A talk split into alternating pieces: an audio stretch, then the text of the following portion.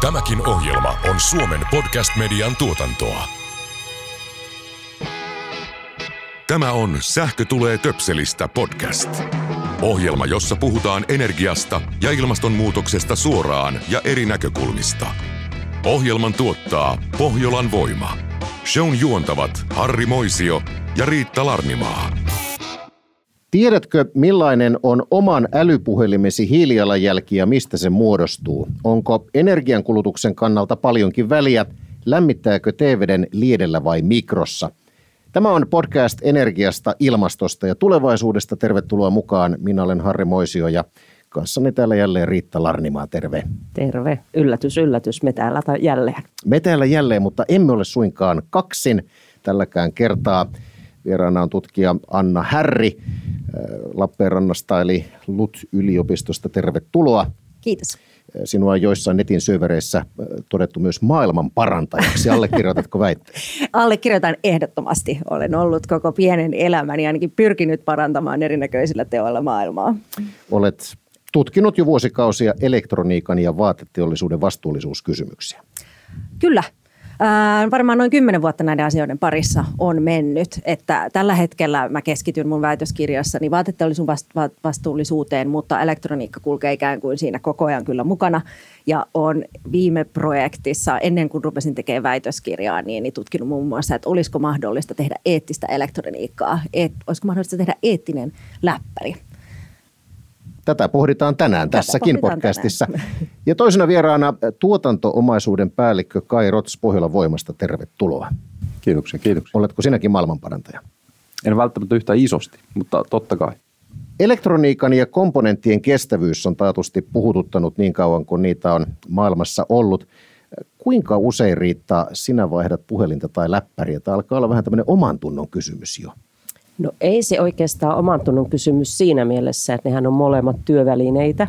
Ja puhelin mulla vaihtuu kahden vuoden välein yleensä sen takia, että se hajoaa. Putoo, ei nyt vessanpönttöön, mutta aika usein johonkin se putoaa. Ja läppäri suurin piirtein samassa syklissä, mutta siinä on kyllä kyse siitä, että ohjelmisto, että se kapasiteetti vanhenee ja sitten pitää olla tehokkaampaa ja se on ihan työ, työtehtäviin liittyvä kysymys kyllä. Mitä sitten? Onko sulla niin kuin Oot se tämmöinen himosoppaaja, että pitää aina saada se uudis, uusin malli? No, minäkin olen vähän tässä työnantajan armoilla, eli puhelin vaihtuu aina silloin, kun työnantaja sen suo vaihtuvan. kaksi tai kolme vuotta. Se on aika yleiseksi tullut näköjään mullakin. Sanotaan kolme vuotta. Sen, sen verran yritän pitää kuitenkin hyvää huolta puhelimesta. Läppärin soisin kyllä jo vaihtuvan, mutta kyllä siinäkin nyt varmaan se kolme vuotta yleensä menee. Miten vieraat tehdään tämmöinen pieni kierros? Kai, kuinka usein vaihtuu? Vaikka insinööri olenkin ja aika usein insinöörit varmaan on uuden tekniikan perässä, niin täytyy sanoa, että nyt omalta kohdalta mä oon yleensä sen venyttäjä. Ahaa. Kyllä. Nyt mä haluaisin, että miksi? Haluaisin pitää puhelinta kauemmin. Se on nyt melkein kolme vuotta melkein rikki. Mainisinkin tuossa hieman jo alku, alkujutuissa, että TV on ollut jo 13 vuotta – siitä alkaa kuulua jo pientä kuittailua perheen piirissä ja ystäviltä. Mutta tota, se syy miksi, se onkin hyvä kysymys. En itse asiassa tarkkaan osaa sanoa. Jotenkin se tuntuu niin turhalta laittaa pois toimivaa. Mutta insinööri, jolla on tollainen asenne, niin nyt respect sinne päin. Kyllä. Ehkä en ole kunnon insinööri. Vai onko tulevaisuuden insinööri? Kumpi sitten on? En tiedä. 13 vuotta vanha TV, näkyykö siitä edes digikanavat? Näkyy boksilla ja kolmella kaukosäätimellä onnistuu. No Anna Harri, kuinka, kuinka usein sinulla elektroniikka vaihtuu? No joo, mä oon aika sellainen, mulla itse asiassa ole edes telkkari, mä oon siitä luopunut tarpeettomana, mutta mä pyrin kanssa venyttämään, koska olen, olen tosiaan tätä asiaa tutkinut ja havainnut, että mitä pidempään me käytetään meidän läppäreitä ja kännyköitä, niin ikään kuin sitä pienempi hiilijalanjälki siitä tuotannosta tulee, kun niitä joudutaan tuottaa niin paljon niin silloin olisi tosi tärkeää, että me käytettäisiin mahdollisimman pitkään. Mun haasteena on se, että mä oon vähän sellainen niin kuin rähmäkäpälä, että mä niin kuin, mun nykyinen puhelinkin on pudonnut kaksi kertaa mereen, mutta mä tosiaan oon niin kuin pyrkinyt tätä dilemmaa, että mä haluaisin käyttää niitä pitkään, mutta sitten mä aina rikon ne niin ratkomaan sillä, että mä oon ostanut semmoisen järeen työkäyttöön tarkoitetun puhelimen tai semmoisen, mitä tarkoitettu ihan niin kuin rakennustyömailla ja tuollaisissa voi käyttää, että niiden päällä voi tyyli ajaa traktorilta ja se säilyy hengissä. Ja se on ollut hyvä ratkaisu nyt mun ei ole tautunut varmaan vuoteen kahteen vaihtaa ja mä pyrin menemään siellä niin pitkään kuin mahdollista. Mahtuuko se sun käsilaukkuun? Mahtuu, mutta se on kyllä vähän hidas ja se ei ole ehkä maailman niin kuin parhain eikä maailman paras kamera, että se on vähän valitettavaa, mutta, mutta kuitenkin mä pyrin sitä nyt pitkäikäisyyttä niin kuin painottaa mun elektroniikkaostoksissa. Niin ja tästä käsilaukusta sitten täytyy sanoa, että kyllähän naisen käsilaukkuun tunnetusti mahtuu ihan mitä tahansa. Kaikki tarpeellinen mahtuu sinne, eikö niin? Ehdottomasti. Kuinka vastuullista ja kestävää kuluttaja-elektroniikka mielestäsi nykyään on? Huhu, no se on hyvin pitkä ja vaikea kysymys, mutta ei mun nähdäkseni kovinkaan vastuullista ja kestävää, joskin ollaan menossa koko ajan parempaan suuntaan. Et ehkä siihen on nyt herätty viime aikoina ihan niin kuin lainsäätäjänkin tasolta, että pyritään ikään kuin edistämään sitä laitteiden kestävyyttä, jotta meidän ei tarvitsisi tuottaa niin paljon, jotta niitä ei sit päätyisi esimerkiksi kaatopaikoille niin paljon niin kuin edelleen, edelleen päätyy. Mutta et jos niin kuin katsotaan sitä siinä niin kuin elektronisten laitteiden, kuten jos puhutaan nyt vaikka läppäreistä ja kännyköistä, ne on ehkä ne, mistä mä, tu, mistä mä tunnen kaikkein eniten tai mitä mä tunnen, niin jos katsotaan niin kuin ihan sieltä alkupäästä loppupäähän, niin, niin siinä löytyy niin kuin eettisiä haasteita koko siltä matkalta. Että ihan niin kuin alkaen niistä metalleista, jos on vaikka kännykkä, niin siinä voi olla 30 eri metallia suunnilleen, monia osasia. Monia siinä tuotantoketjussa saattaa olla niin kuin satoja toimijoita ja ne saattaa olla monet, tulla eri puolilta maailmaa. Metallit saattaa tulla Kiinasta, Venäjältä, monista eri Afrikan maista, Suomestakin. Ja tällöin niin kuin, se tuotantoketju on aika semmoinen pitkä, se on läpinäkymätön, sieltä on vaikea saada tietoa ylipäänsä, mutta me tiedetään, että tosi monissa näissä tässä metallin kaivuissa on, on suuri ihmisoikeus- ja ympäristöriskejä. Riippuu vähän metallista ja riippuu vähän maasta. Et toki maissa on erilaisia, erilaista esimerkiksi ympäristölainsäädäntöä ja ihmisoikeuslainsäädäntöä. Et Suomessa ehkä kuitenkin niin tilanne esimerkiksi kaivoksissa on ihan erilainen kuin Kongossa. Mutta, äh, ja metallien kaivu ei, ei sinänsä ole se niin kuin ainoa haastava – vaan sitten niin kuin suurin osa kuitenkin meidän niin käytetty kulutuselektroniikasta tehdään edelleen esimerkiksi Kiinassa. Myös muissa asiantuotantomaissa tehdään ja, ja, ja vaikka Kiinastakin on siirtynyt sitten tosi paljon elektroniikatuotantoa pois, mutta siellä edelleen sitä on ja, ja Kiinasta edelleen löytyy ihmisoikeushaasteita, vaikka sielläkin on menty parempaan suuntaan ja palkat on, on, on noussut YMS, mutta edelleen löytyy ja näistä muistakin tuotantomaista löytyy, löytyy kyllä ihmisoikeushaasteita. Ja sitten jos puhutaan taas siitä, että mitä tapahtuu sen jälkeen, kun me ollaan käytetty niitä, niin valitettavasti tälläkin hetkellä vaan noin 20 prossaa me maailmanlaajuisesta elektroniikasta kierrätetään virallisesti ja niin kuin virallisia kanavia pitkin ikään kuin kunnollisesti. Ja loput sitten menee minne menee, mutta ne saatetaan myös kierrättää ikään kuin epävirallisesti ja erittäin terveydelle vaarallisin tavoin. Minkälainen on trendi? Ollaanko tässä menty huonompaan suuntaan, kun puhutaan vastuullisuuskysymyksistä, eettisistä kysymyksistä? Ei mun mielestäni ehkä olla. Et niissä on niin kuin, sanotaan nyt joskus kymmenen vuotta sitten, kun mä aloitin ehkä näiden asioiden parissa, niin mun mielestä puhuttiin vielä huomattavasti vähemmän elektroniikan vastuullisuudesta. Tilanne oli monissa maissa aika paljon pahempi. Sitten on niin kuin maailmanlaajuisesti alettu puhumaan paljon. Kuluttajat nykyään on herännyt tähän asiaan, monet brändit on herännyt tähän asiaan ja pyrkii varmistaa paljon paremmin sen, että siellä tuotantoketjussa ei olisi niin paljon niitä niitä riskejä. Valtiot, EU on herännyt tähän asiaan ja pyrkinyt asettaa lainsäädäntöä, mikä sitten yrittäisi minimoida niitä ihmisoikeus- ja ympäristöriskejä, mitä siellä tuotantoketjussa on. Ja on myös herätty tähän niin kuin, äh, ikään kuin kestävyys- tai laatuongelmaan, että miten kauan nämä laitteet kestää, miten korjattavia niiden pitäisi olla, miten kierrätettäviä. Että siitäkin on niin kuin tulossa ja on jo erinäköistä äh, lainsäädäntöä. Et me mennään pikkuhiljaa eteenpäin. Se on ehkä hidasta se kehitys, mutta mä näen, että me ollaan kuitenkin niin kuin menossa parempaan suuntaan, joskin aina tietyissä asioissa välillä tulee takapakkia, mutta suuri linja on ehkä mm. parempaan. Entä energian kulutus? Kuinka paljon älylaitteet kuluttavat energiaa ja tiedämmekö ylipäätään minkälainen on hiilijalanjälki älypuhelimella ja mistä se oikein koostuu? Ei ole ihan tarkkaa tietoa esimerkiksi älypuhelimista, miten se tarkoittaa. Yksi mielenkiintoinen pointti on esimerkiksi Googlesta katsoa tämmöinen haku – että kuinka paljon yksin Google-haku vie energiaa. Semmoisen kun hakee, sieltä tulee ihan mielenkiintoisia tuloksia. Ne on hyvin laidasta laitaan, mutta se kertoo niin kuin vähästä suuntaa, että se ei välttämättä ole aina ihan pieni. Se varmaan vaihtelee vähän siitä, että minkä palvelimen kautta se menee ja missä se haku loppupeleissä tehdään. Mutta tota, se ei ole ihan semmoinen niin pikkumäärä. Siis yksi yksittäinen Google-hakukin kuluttaa oikeasti energiaa. Niin, varmaan riippuu vähän siitä, että onko se haku niin sanotusti heti saatavilla vai pitääkö sitä hetken aikaa etsiä, että kauanko se haku kestää ja kuinka monesta paikasta sitä haetaan, mutta kyllähän se energia tosiaan vie. Vastaisuudessa googlaan oman nimeni päivittäin enää siis kaksi kertaa aiemman kolmen sijasta, eli energiansäästöä tässäkin. miten teollisuudessa komponentit? Semmoinen yleinen kahvipöytäkeskustelun väite on, että ennen komponentit kestivät paljon kauemmin kuin nykyään. Onko se näin?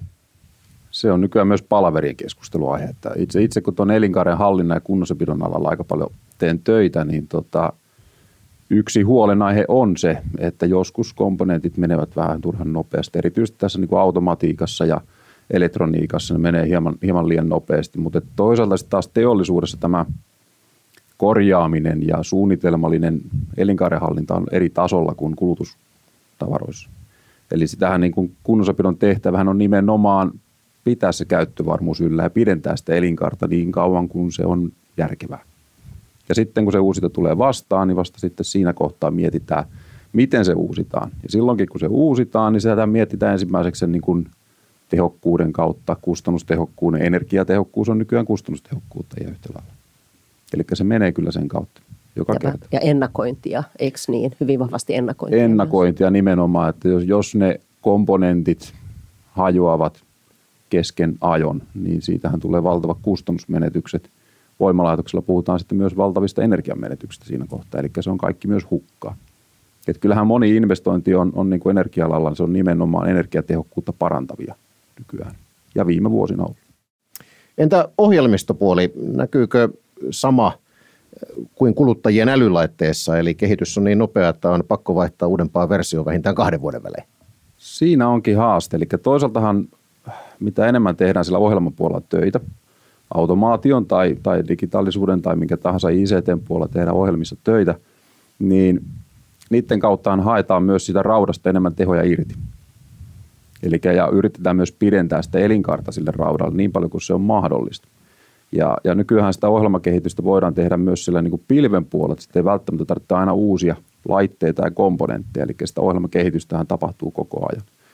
Mutta tota, on haaste pysyä niistusti mukana, koska jos mennään liian pitkälle siinä ohjelmakehityksessä ja siinä automatiikan kehityksessä, niin jossain vaiheessa tulee sitten raja vastaan, että sun täytyy uusia paljon. Ja sehän maksaa taas todella paljon. Joten taas tulee tämä, niin että kustannustehokkuus vie yleensä asioita ihan oikeaan suuntaan. Ennakointi ja optimointi, varmaan kaksi sellaista Kaitsu sun työssäsi niin keskeistä asiaa. Kyllä joo, ja just tämmöinen niin suunnitelmallinen, suunnitelma ja myös riskien hallinta on, on tässä niin kuin meillä aika olennainen tekijä. Puhutaanpa vähän energian kulutuksesta ja säästöstä. Irrotatko sinä Riitta laturin aina seinästä? Kyllä mä irrotan oikeastaan en niinkään sen takia, että se säästäisi energiaa, mä, koska sitä ajatellut, vaan mä, mä pelkään tulipaloja. Mä oon varmaan jossain edellisessä elämässäni kuollut tulipalossa, koska se on mulle todella sähkölaitteiden tulipalo on mulle ihan hirveä pelote, vaikka kaikki sähköinsinöörit sanoo, että no ei ne nyt koko ajan sytyy, mutta silti mä pelkään sitä. Siis irrotan laturin seinästä saman teen minä. Mulla on joku, joku tämmöinen myöskin sisäänrakennettu, ellei mä sitä irrotan, niin tulipalo syttyy varmasti. Ja vähintäänkin saan palokunnan pauhut, kun he tulevat sitten sammuttamaan jollain yhdellä sammuttimella. Mutta Anna Häri, irrotatko sinä? Yritän, mutta myönnettäköön, että en kyllä aina muista. Aika usein se saattaa siihen jäädäkin. Onko tämmöisen laturin irrottaminen, niin onko sillä sitä tai tätä vaikutusta energian kulutukseen tai energiasäästämiseen? Pienistä puroistahan se kaikki lähtee. Kyllähän se muuta ja tuntuu lämpöiseltä, jos se on seinässä. Joten siitäkin huomaa jo heti, että onhan se hukkaa energiaa siinä kohtaa. Toki se kämpän ilmaan menee, mutta sillä ei mitään merkitystä siinä, siinä mittakaavassa. Mutta nämä mittakaavat on aika mielenkiintoisia, kun aletaan puhumaan, että millä on oikeasti merkitystä, mutta monesti voisi myös puhua sitten taas sitä ajatusmallista enemmänkin, että millä, millä on merkitystä. Eli se, että jos se kotona otetaan pois töpselistä ja sitten sä menet töihin ja teet siellä samankaltaisia toimenpiteitä teollisuudessa, niin nämä mittakaavat on aivan eri luokkaa siinä kohtaa. Haluaisin palata vielä siihen, mitä Anna tuossa äsken kerroit tästä kuluttajaelektroniikan elinkaaresta ja sen aikaisista haitoista, niin ajatteletko sinä Kaitsu voimalaitosasioita miettiessä, että no missä, missäs ne härpäkkeet on tehty ja mikä sen tuotannon elinkaari siinä on? Suoranaisesti ei sillä tavalla välttämättä mietitä, mutta sitähän lähestytään kuitenkin sen vastuullisuuden ja, ja tota, code of conductin ja, ja tota, ylipäätänsä luotettavien toimijoiden kautta. Koska me halutaan semmoisia riskittömiä ratkaisuja, missä on hyvä käyttövarmuus, hyvä energiatehokkuus, niin toki hinta on aina merkityksellinen, mutta mieluummin haetaan sitten kuitenkin niitä luotettavampia ratkaisuja, koeteltuja ratkaisuja, kun lähdetään voimalaitoksessa kokeilemaan jotakin täysin uutta tekniikkaa, miten missään ole kokeiltu tai joka tulee jostain. Vaan nimenomaan se ketju on kyllä aika lailla optimoitu jo, jo niin kuin pitkälle. Joo. Eli lähestymiskulma on vähän eri, mutta uskoisin, että ajaa siihen samaan suuntaan.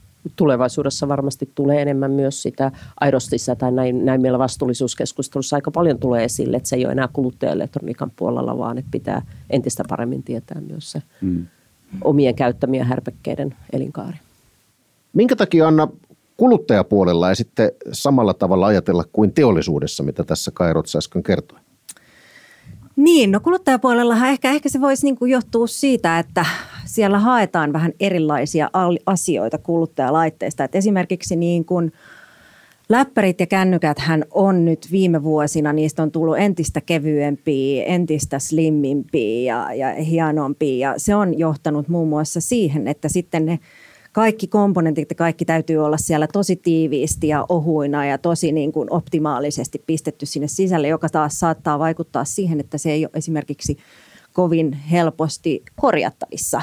Ja täten se saattaa olla, jos se menee äh, vähänkin kun tulee osumaan, niin, niin se saattaa korjaaminen olla tosi kallista ja sitten se heitetään pois ja sitten ostetaankin taas uusi ja siihen ei ole välttämättä taloudellista insentiiviä myöskään tehdä siitä esimerkiksi korjattavaa tai, tai pitkäkestoista tai näin, koska sitten kuitenkin niin kuin suurin osa näistä brändeistäkin, ketkä myyt elektroniikkaa, niin ikään kuin saa ne tulonsa siitä, että ne myy niitä uusia.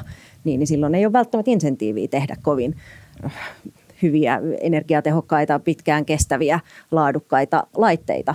Ainakaan kaikista. Toki, toki on tosi paljon, niin kuin siinä on tosi tosi paljon vaihtelua ikään kuin teollisuuden sisällä, että miten laadukkaita ja korjattavia. Että nekin on kaikki sitten ikään kuin sellaisia niin kuin, uh, miten tämän sanoisi, ne on niin kuin niiden brändien suunnittelupöydän tulos. Niin voidaanko ajatella näin raan liiketaloudellisesta näkökulmasta, että kaksi vuotta ja uusi laite, niin se kannattaa firmalle lähtökohtaisesti. Kyllä, voidaan ajatella, että kun he saa kuitenkin niin kuin suurimmat tuottonsa siitä uusien puhelimien myynnistä, niin silloin se on kannattavaa, että mitä enemmän he niitä myy. Vaikka toki osa firmoista saa myös erinäköisistä palveluista käytön aikana myös jonkin verran. Näetkö Anna tässä jonkinnäköistä sukupolvien välistä eroavaisuutta? Että jos me ajatellaan tänä päivänä, kun nuoret hakeutuu työpaikkaan, he ovat kiinnostuneita työpaikan vastuullisuudesta. Mutta entä sitten, kun he hankkivat itselleen uutta kännykkää tai muuten, niin tuleeko se samalla tavalla se vastuullisuus mukaan siihen nuorten sukupolvien ajatteluun vai – tässäkin mä näkisin, että on, on semmoinen niin, kuin niin sanottu action behavior gap. Se tarkoittaa sitä, että niin kuin, kun kysytään kyselyissä ihmisiltä, että kiinnostaako sua elektroniikan vastuullisuus esimerkiksi, niin, niin kaikki, lähes kaikki sanoo, että kiinnostaa. Mutta sitten se ei kuitenkaan vielä niin kuin näy välttämättä siinä, että ihmiset oikeasti niin ostaisi vastuullisia laitteita. Mikä on sinänsä ymmärrettävä, että sellaisia ei oikein hirveästi edes ole markkinoilla. Mutta on jotain semmoisia, esimerkiksi semmoinen yksi brändi, kuten Fairphone, joka yrittää edes tehdä niin kuin täysin eettistä puhelinta, mutta hekin myöntää, että he ei ole siihen pystynyt, vaikka he on vuosia jo yrittänyt, mutta he ei vaan niin kuin ole pystynyt, koska se on liian vaikeaa, ne tuotantoketjut liian monimutkaisia. Uh, mutta se olisi vaikeaa ylipäänsäkään ostaa vastuullisesti, paitsi että toki voi aina ostaa esimerkiksi käytettyä ja näin. Mutta siinä on ehkä vielä hieman sellaista, että et mä sanoisin, niin kuin, että jossain vaateteollisuudessa esimerkiksi tosi paljon jo vielä enemmän kiinnitetään huomiota ja se näkyy myös niin kuin ostokäyttäytymisessä pikkuhiljaa, mutta elektroniikassa ei ehkä vielä ihan niin paljon pitääkö tässä odottaa, että kuluttaja ikään kuin alkaa olla ylpeä siitä, että hänellä on vastuullisesti tehty puhelin? Mä oon nimittäin ainakin omassa lähipiirissä huomannut, että eh, ollaan ylpeitä siitä, että on vastuullisesti tehtyjä vaatteita päällä ja kaapissa ja niin poispäin. Kyllä, tää, nimenomaan tämä olisi niinku toivottava muutos, mutta sitä mun, mun nähdäkseni ainakin, tämä on nyt mun oma mielipide, mun mielestä ei vielä näy. Niin paljon ainakin just kuin vaateostoksilla, ehkä ruokaostoksillakin on jonkin verran että et ihmiset niin kun, käytetty elektroniikka esimerkiksi, mä itse ostan ö, usein, kun on mahdollista, niin käytettynä kaiken muu elektroniikkani. Mutta se on niin kuin, silloin ollut vielä ainakin niin kuin ihan pari viime vuoteen asti tosi huono maine, että ajatellaan, että eihän käytettynä saa mitään, ne on ihan surkeita, menee heti rikki. Ja tämä ei niin kuin pidä enää paikkansa, vaan käytettynäkin saa nykyään on, on hyviä jälleenmyyjiä, jotka on tarkistanut ja korjannut ja on varmistanut näiden niin kuin laitteiden toimivuuden. Et käyt, mutta se käytetyn jotenkin elektroniikka on vielä vähän huono, että jotenkin se niin kuin uusi kiiltävä, missä on kaikki uudet uudet jutut, hyvät kamerat ja kaikki on vielä sitten kuitenkin niin kuin ehkä tärkeämpi, mä sanoisin monille. Ja vielä ehkä semmoinen niin kuin normi, mitä kehtaa kavereillekin sit näyttää enemmänkin kuin se, että kattokaa vasta tämmöisen vanhan puhelimen. se ei ole vielä kuin hirveän kuuli.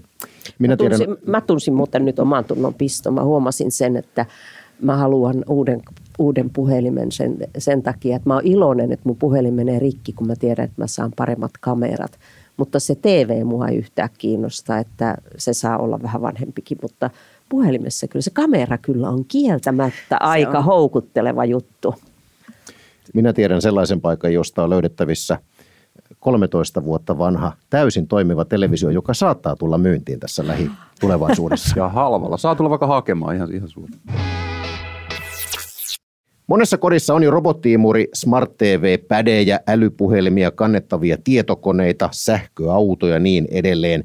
Puhuviin jääkaappeihin on sentään vielä matkaa, mutta kyllähän tässä saattaa kilowatti jos toinenkin mennä energiaa jo nyt. Lisäksi elektroniikkalaitteisiin ja akkuihin kuluu litiumia, kobolttia, grafittia, valtavat määrät. Onko tämä kovin kestävää, jos toimitaan kuten tällä hetkellä toimimme? Ei, mun mielestäni. Siis nyt jos ajatellaan, että, että meidän niin kuin on tämmöinen niin teknologisaatio ja digitalisaatio yhteiskunnan on etenevässä, että samalla meidän pitäisi sähköistää meidän liikenne ja tehdä uusiutuvaa energiaa ja laitteita sitä varten, niin, niin mä sanoisin, että me ollaan aika no voisi sanoa kusessa, jos näin saa käyttää tätä sanaa, niin sanotusti, ellei me A, siirrytä erittäin nopealla aikataululla enemmän kiertotalouteen tai B, vähennetä joidenkin laitteiden kulutusta, joidenkin ehkä sellaisten niin kuin turhimpien laitteiden kulutusta. Et, et, et osa, niin kuin, osa tutkijoista, ketkä tutkii metallien saatavuuttakin, on sitä mieltä, että me tullaan olemaan aika suurissa ongelmissa – tässä lähivuosien aikana, jos me pyritään tekemään nämä kaikki asiat, just tämä niin teknologisaatio, digitalisaatio, uusiutuva energia, sähköautot, että meillä yksinkertaisesti loppuu tietyt metallit kesken tai sit niitä pitää kaivaa sellaisista paikoista, mikä aiheuttaa sit vielä enemmän niin kuin ympäristölle tuhoa kuin mitä nyt jo on. Et meidän pitäisi, niin kuin, toki koko ajan teknologia kehittyy ja on kaiken näköisiä suola-akkuja, mihin ei välttämättä tarvita niin paljon metalleja ja nämä voi niin kuin auttaa, auttaa paljon, mutta nyt näyttäisi siltä, että meidän kyllä täytyy niin kuin myös pyrkii ehkä vain vähentämään ylipäänsä niin kuin kokonaismetallien kulutusta esimerkiksi tai ja samanaikaisesti lisäämään kierrätystä tosi tosi paljon.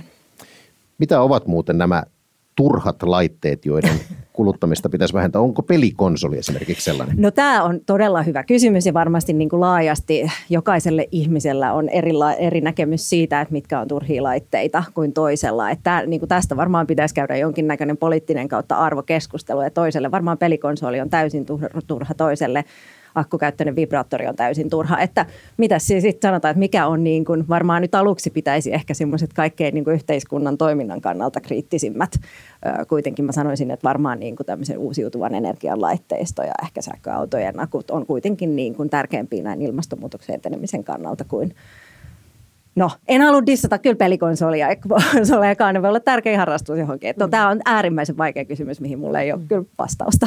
Mutta tässä raadissa selkeästikin on nyt meidän vieraissa molemmilla se, että se televisio on aika turhake, että sulla ei ole televisiota ollenkaan ja sulla on 13 vuotta vanha televisio, mutta sun nimessä. perheessä se ei varmaan ole se, turhake. Se ei ole turhake. Olympialaiset justiin päättyi, katsottiin TVstä hyvinkin paljon, mutta se vaan on jäänyt ostamatta uudestaan se toimii vielä. Ei dissata sua siitä. Ei vielä, ei vielä. Ei. Mutta jos ajatellaan sähkön kulutuksen kannalta ja, ja sitä laitteiston määrää, mikä tällä hetkellä suomalaisissa kotitaloudessa, kotitalouksissa on, niin mitä kai sanot, onko tämä nyt kestävää kehitystä? Erittäin hyvä kysymys. Varmaan jokainen voi miettiä sitä omalta osaltaan, että, että mikä on tilanne, mutta tosiaan niin aika harva sitä miettii, meilläkin on aika monta sähkölaitetta nimittäin kotona. Ja jos töissäkin miettii, niin nykyään, nykyään tota, vaikka kunnossapidossa, niin älykännykkähän on työkalu. Joskus aikanaan se oli jokinlainen status, nykyään se on työkalu. Sillähän haetaan asioita, sillä otetaan kuvia, sillä otetaan videoita, sillä tehdään tota niin, niin vika, vika-ilmoitukset, joten onko, ei se silloin turhukeena ole. Se on kommunikointiväline.